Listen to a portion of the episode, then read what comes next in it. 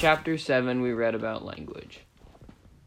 Language is the way of communication through non written and non physical.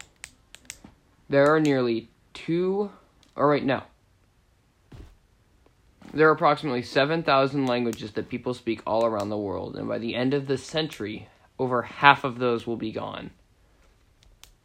Indo-European languages are one of the have all branched off from one major language, Proto-Indo-European. This led to the Germanic language tree, which now consists of German and English, the Celtic, which is Irish and Welsh, the Bravo Celtic, the Russian, which is Russian and Polish, Latin and Romance, which is French and Spanish, Greek, Indo-Iranian, which is Hindu and or Hindi and Yurda. We also read about Latin words related to words in other languages to show like all languages come from each other. Like in Portuguese, father is pai. In Spanish, it's padre. In Italian, it's padre, spelled the exact same as it would be in Spanish. But in French, it's peri, which is how you would say like pear in English.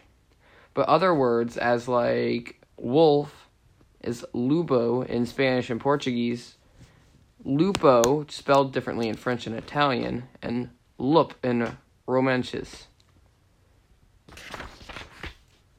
We also learned about how cultural landscape has a big thing to do with language and how signs in countries with multiple languages, i.e., Canada, America, and some places like lower South Texas, have like their stop signs will have to have both languages, for example.